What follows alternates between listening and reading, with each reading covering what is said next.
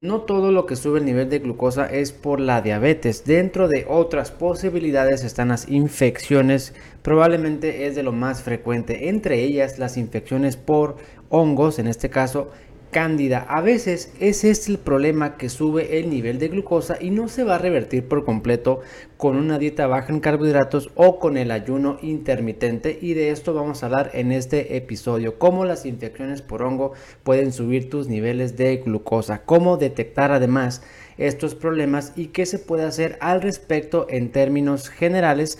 En cuanto a las opciones de tratamiento específico, lo vamos a dejar para el próximo episodio porque es un tema bastante largo. Yo soy el doctor Antonio Cota y te doy la bienvenida a este nuevo episodio. Cándida como una causa de elevación de glucosa porque es una infección muy frecuente en aquellas personas que tienen diabetes. ¿Qué es la cándida? Es un hongo de la cual existen varias especies, pero la más común por mucho es Candida albicans y de la cual la gran mayoría está hablando hoy en día. Como te digo, hay, hay otras, otras especies de Cándida, pero en esta ocasión nos vamos a enfocar en Candida albicans. Es un hongo que todos tenemos en nuestro cuerpo de manera normal en diferentes partes. Eh, por ejemplo, en la piel, el sistema génito urinario y el sistema digestivo, pero lo tenemos en sitios y proporciones o cantidades saludables con la cual mantenemos una relación simbiótica con este organismo. ¿A qué me refiero con una relación simbiótica? A que nosotros le ayudamos a ese organismo a sobrevivir, pero también ese organismo nos ayuda a sobrevivir. Es como eh, un apoyo mutuo entre nosotros y estos organismos. Pero a veces esta relación simbiótica se pierde por diferentes motivos y empezamos a tener problemas de salud, en este caso por la presencia de cándida en sitios donde no debería estar y o en cantidades o proporciones diferentes o anormales. Se dice que este hongo, Candida albicans, es una infección oportunista las infecciones oportunistas, así se les llama, porque buscan esa oportunidad cuando tu sistema inmunológico o tus defensas del cuerpo bajan para atacar e invadir más tejidos o más órganos y la candida albicans se considera una infección oportunista que si tenemos nuestro sistema de defensas sano e íntegro no tendría por qué causar problema. Dicho de otra forma, si nosotros los doctores vemos a una persona con Candida albicans, no es normal, estamos obligados a buscar por qué ese sistema de defensas está bajo y por qué su cuerpo permitió que este hongo creciera, proliferara y causara esa infección. Y esto nos lleva al siguiente punto. ¿Cuáles son los factores de riesgo que puedo tener yo para contraer esta infección por hongo? Por mucho el principal factor de riesgo y es en las personas que más observa esta infección son los niveles de azúcar, azúcar alta. Ojo, no es tener diabetes, porque una persona puede tener diabetes, pero muy bien controlado, azúcar en 100, 110, 105 y no tendría por qué tener infección por hongo. Pero si el azúcar está muy elevada, por la causa que sea, entonces sí, es muy probable que tenga una infección por hongo, este es con mucho el principal factor de riesgo, es de lo más frecuente. ¿Qué otra posibilidad, qué otro factor de riesgo que nos, em, nos hace más susceptibles a esta infección? Desnutrición, por supuesto, también es otra bastante común.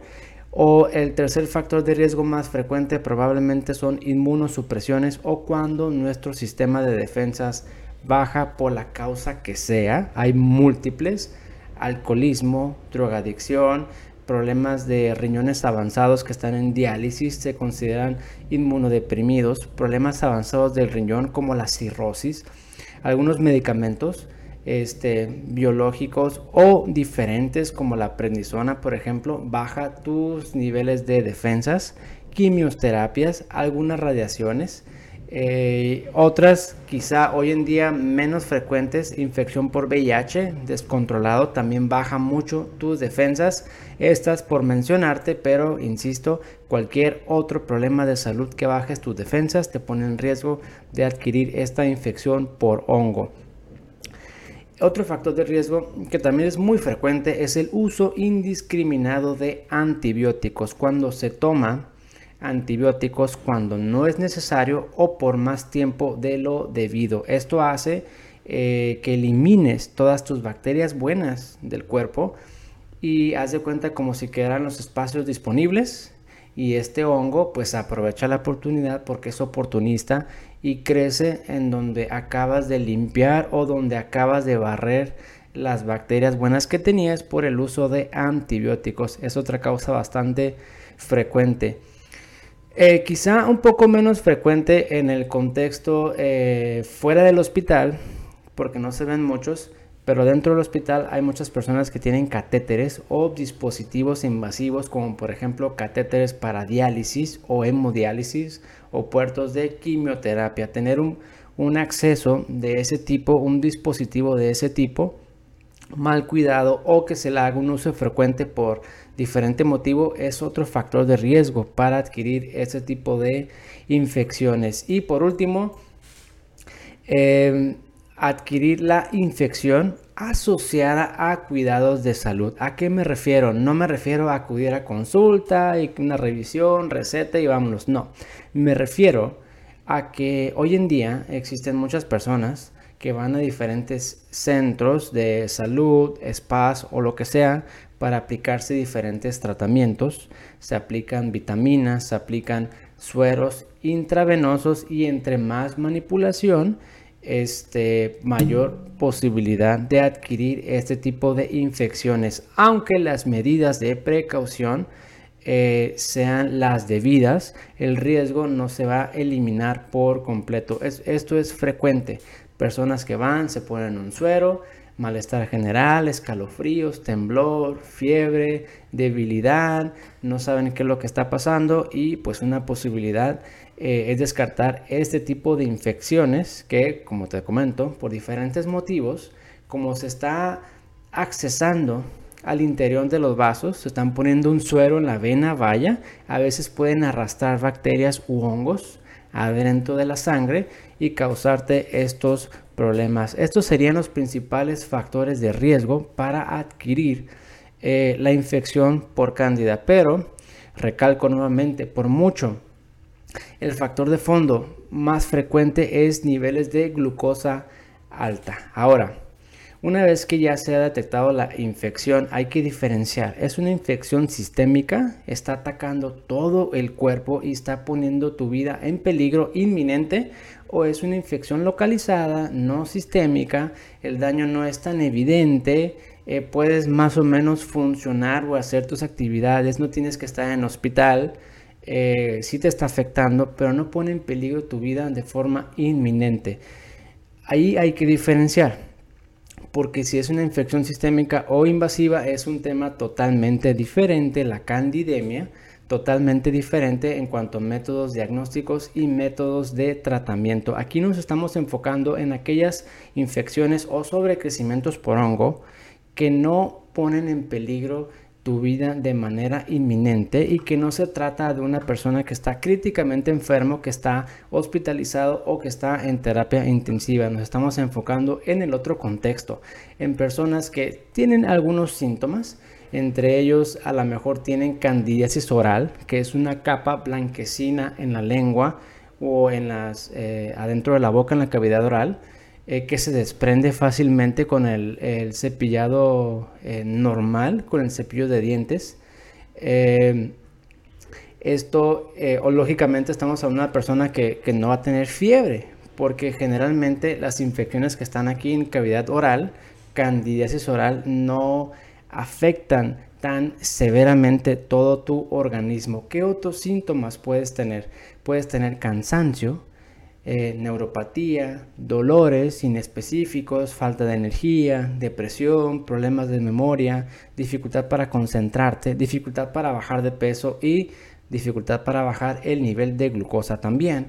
Podrías o, no, o, puede ser que no, síntomas digestivos. Puedes tener este, estreñimiento, gases, distensión abdominal, diarrea, una ligera eh, inconformidad o molestia abdominal Puede que tengas eso o puede que no tengas eso, sobre todo cuando ya te hiciste estudios y no has encontrado algo que justifique esos síntomas.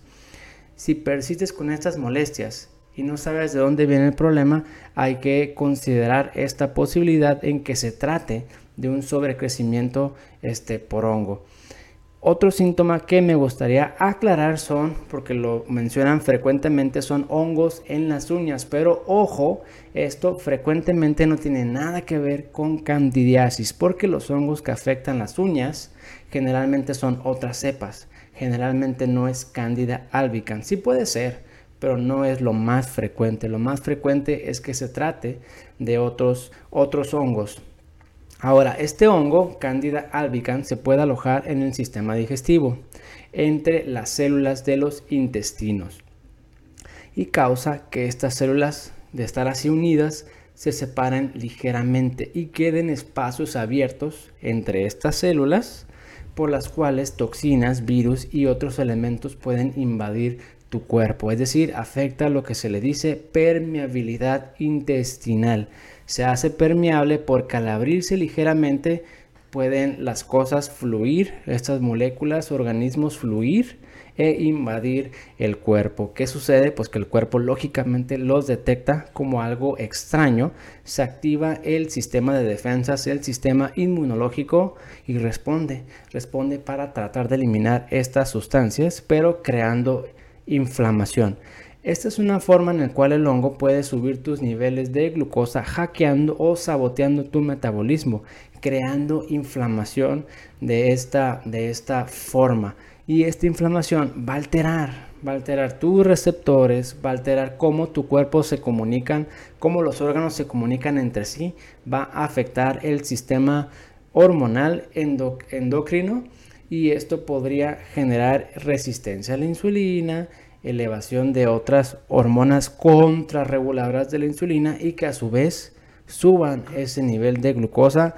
Nuevamente, problema que no se va a corregir bajando los carbohidratos y que tampoco se va a corregir con el ayuno intermitente. ¿Cómo detectar este problema? Lo más sencillo es con el ojo clínico. Ojo clínico me refiero a una consulta médica y que un doctor te revise físicamente. Aquí podemos detectar problemas obvios. Candidiasis oral, candidiasis en otra parte del cuerpo, en la piel, en las uñas.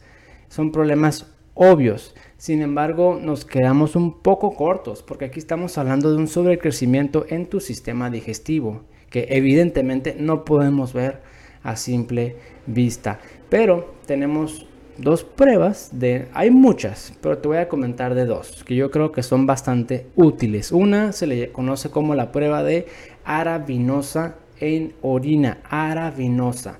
Arabinosa es una sustancia que se detecta cuando tenemos infección por cándida. La, esta, este hongo, Candida albicans, produce una sustancia que se llama arabitol, el cual en el cuerpo pues sufre algunas modificaciones y se elimina a través de la orina como arabinosa y esta sustancia se puede detectar mediante una prueba de orina. Tener esta molécula no confirma absolutamente el diagnóstico, pero nos puede orientar o indicar a que, a que efectivamente hay un sobrecrecimiento anormal por este hongo y si, y si lo correlacionamos en el contexto clínico apropiado, pues es una infección y se tiene que hacer algo. Es una prueba que no es invasiva, no es muy común en algunas ciudades. Puede que tengas dificultad para encontrar esta prueba, pero es muy útil y como te comento, pues una muestra de orina no es algo complicado. Y la otra prueba que me gustaría que supieras, que es el estándar de oro, es también un poco complicado de conseguir, son pruebas genéticas, pero en muestra de heces. Eh, aquí no hay pierde porque se analiza el material genético no únicamente de cándida, sino de otras bacterias, virus, parásitos y además marcadores de la inflamación a nivel intestinal. Te aporta más información sobre cómo está esa permeabilidad, o sea, cómo está esa separación de, de, las células para que tomes una mejor decisión. Es el mejor, es el mejor estudio. A nivel genético, ahí sí que no hay pierde y no hay equivocación pero también es un poco más caro y probablemente eh, sea difícil de conseguir dependiendo de dónde, se encuentre usted y el resultado es un poco más tardado porque pues son pruebas genéticas. Sin embargo, es algo que yo haría para tratar de eliminar la inflamación crónica o bajar mi nivel de glucosa si es que yo ya agoté todas mis demás opciones y sigo sin un resultado satisfactorio. Yo haría el esfuerzo por intentar por este camino. El detalle es el costo. Pero nuevamente, si ya agotamos las demás opciones, podemos considerar realizar esta prueba, restaurar nuestra permeabilidad intestinal, restaurar nuestra microbiota y eliminar el exceso de cándida si es que lo tenemos. Vuelvo a repetir, mientras se sigue usando antibióticos indiscriminadamente, la glucosa se mantenga alta, las defensas del cuerpo siguen estando bajas o se sigue usando medicamentos como la dexametasona, prednisona, no se reduzca el consumo de carbohidratos, si no se modifican estas cosas va a ser muy difícil eliminar por completo la presencia de cándida, aún realizando un tratamiento completo que puede ser de 1 a 3 meses dependiendo del resultado. Por lo que el primer paso siempre va a ser corregir estas cosas que en primer lugar hicieron que el hongo creciera en sitios donde no debería y en cantidades excesivas. De lo contrario, eh, por más que uno trata de corregir, el hongo va a seguir creciendo porque lo estamos ayudando a que crezca y le estamos dando la oportunidad a que crezca. Como te comento, es un hongo o una infección oportunista. Eh, invade cuando se presenta la oportunidad. ¿Cuáles son las oportunidades que aprovecha? Estas que te comenté, cuando usamos antibióticos indiscriminadamente, azúcar muy alta, medicamentos como la prednisona innecesariamente, eh, muchos carbohidratos, ahí el hongo se va a alojar, haga lo que hagas y no va a desaparecer. Eso sería el primer paso.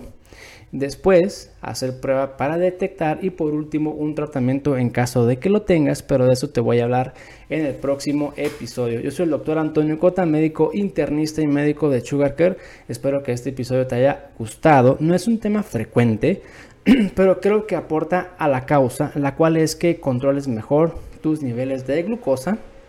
Y si tú crees que ya intentaste todo, créeme que no es así. La medicina es casi infinita tus opciones son casi ilimitadas y como te darás cuenta conforme vayas, vayas viendo estos episodios de temas que a lo mejor nunca habías oído hablar o al menos de la forma en que yo miro el problema vas a entender que existen muchos más caminos aparte de únicamente utilizar medicamentos.